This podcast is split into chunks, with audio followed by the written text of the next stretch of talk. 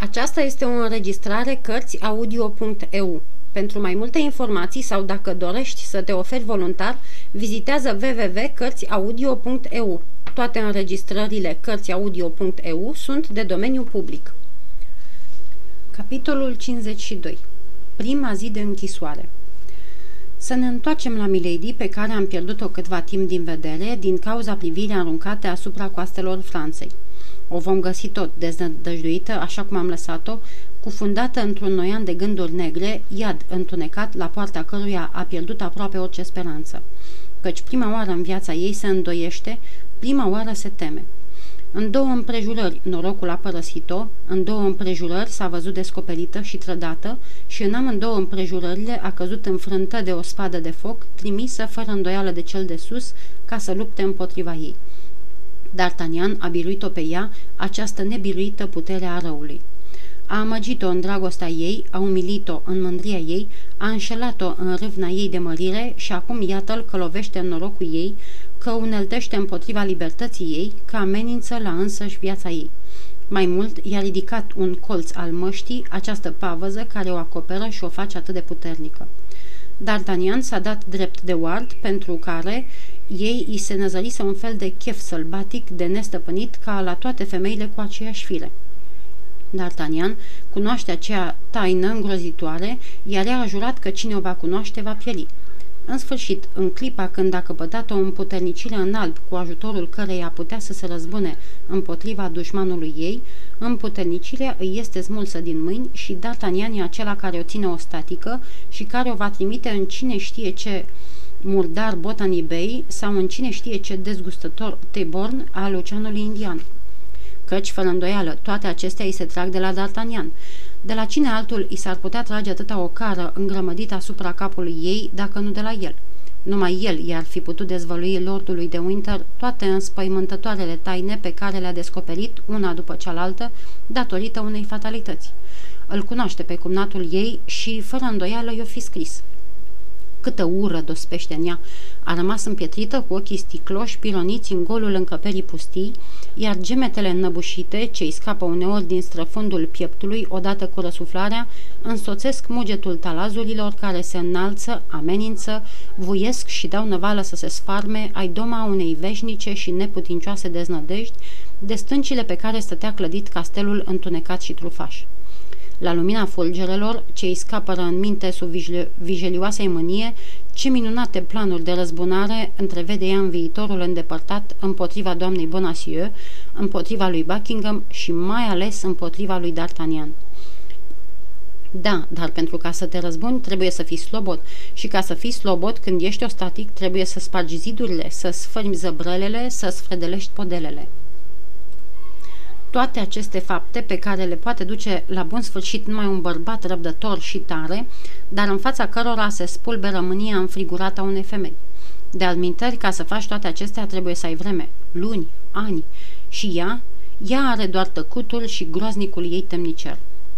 Și totuși, dacă ar fi bărbat, le-ar încerca pe toate și poate că ar izbuti. Cum de s-o fi înșelat astfel cerul, punând un suflet bărbătesc într-un trup plăpând și firav? Primele clipe de închisoare au fost groaznice. Câteva turbate zvâlcoliri pe care nu și le-a putut înfrânge au plătit datoria ei de femeie slabă firii omenești. Dar încetul cu încetul a izbutit să-și învingă izbucnirile mâniei nesăbuite. Tremurul nervos i-a frământat carnea, s-a stins și acum stă ghemuită în ea însăși ca un șarpe obosit care se odihnește. Haide, haide, am fost nebună să-mi ies din fire, murmură Milady pironindu-și ochii în oglindă și oglinda îi întorcea privirea arzătoare prin care parcă ar vrea să-și pună ea singură întrebări. Fără violență, violența este o dovadă de slăbiciune. În primul rând, n-am izbutit niciodată printr-un asemenea mijloc.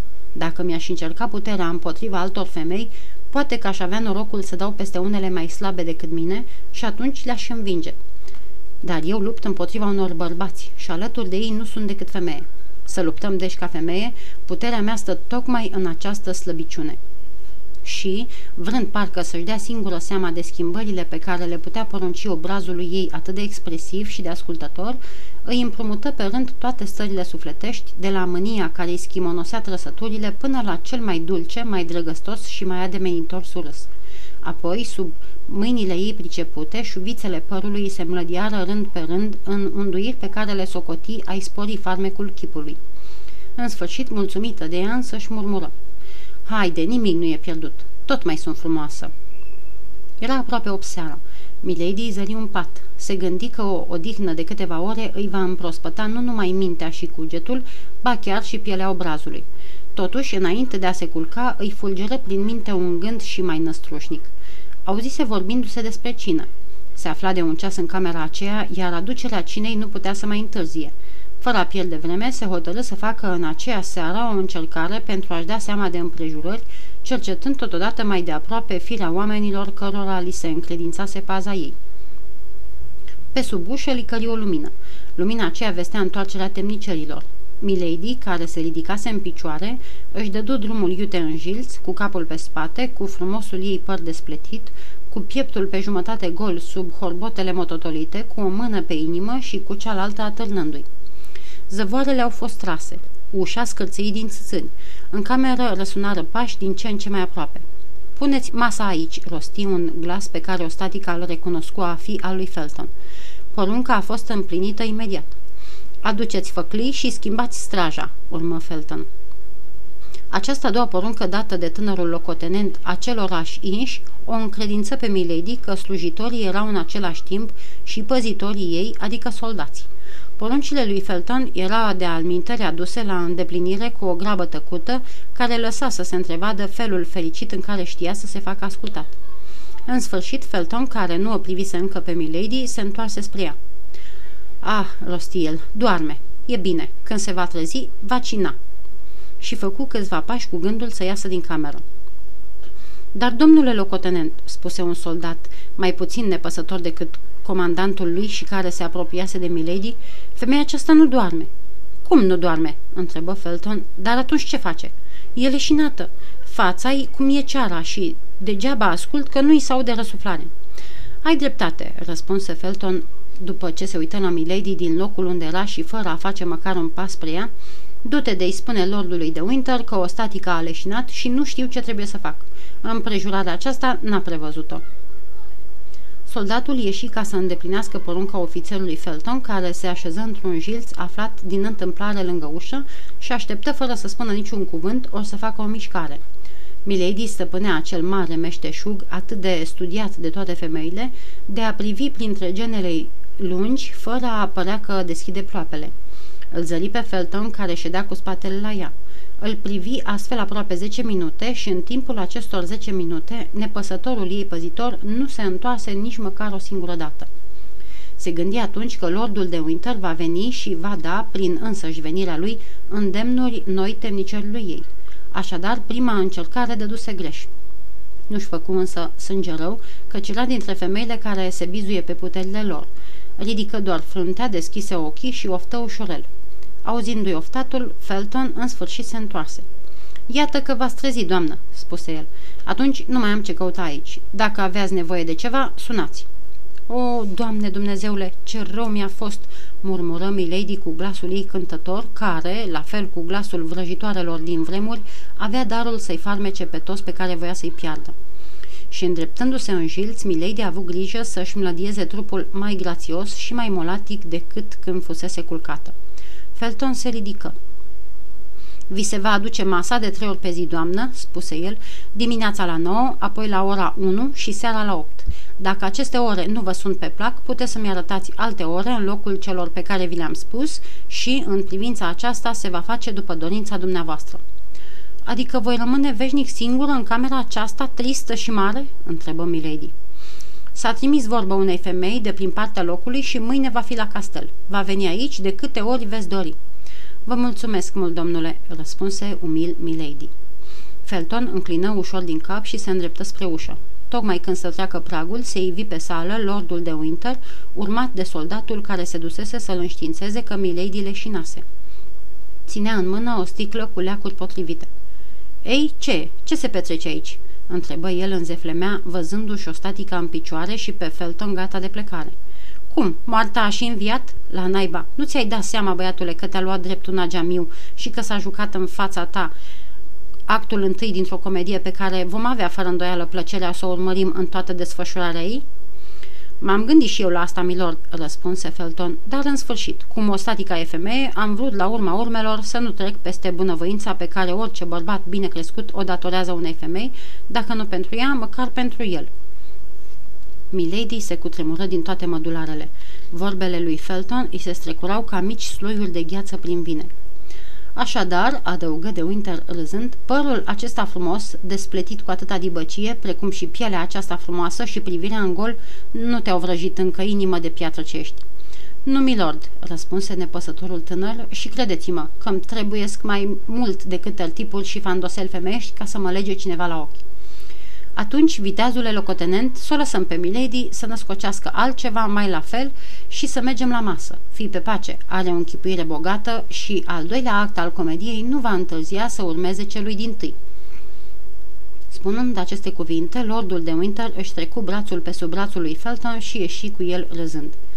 Găsesc eu ac și de cojocul tău, murmură Milady printre dinți. Nu te teme, biet călugăr fără căpătâi, biet convertit la militarie cu uniforma scroită dintr-un anteliu. Fiindcă veni vorba, mai spuse de Winter oprindu-se în pragul ușii, Înfrângerea aceasta nu trebuie să stai pofta de mâncare, milady. Gustă din puiul și din peștii pe care pe cinstea mea nu i-am otrăvit. Mă împac binișor cu bucătarul meu și cum nu trebuie să mă moștenească, am în el toată încrederea. Fă și dumneata ca mine. La revedere, surioară, la revedere, până la al doilea dumitale leșin.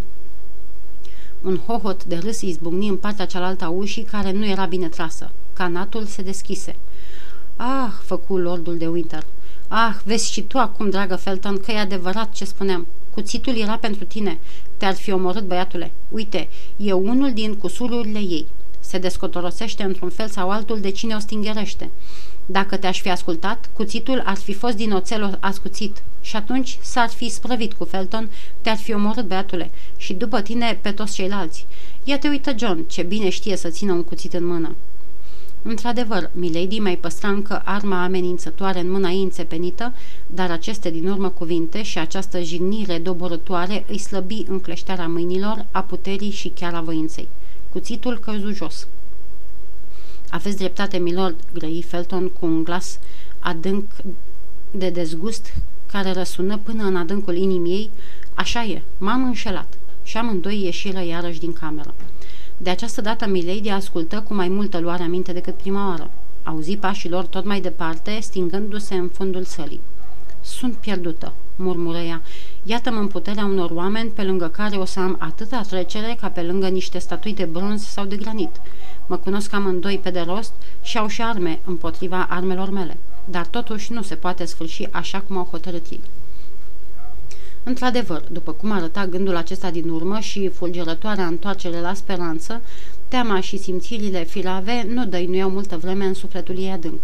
Milady se așeză la masă, mâncă din diverse bucate, bău puțin vin de Spania și simți cum îi se trezește în suflet imboldul hotărător.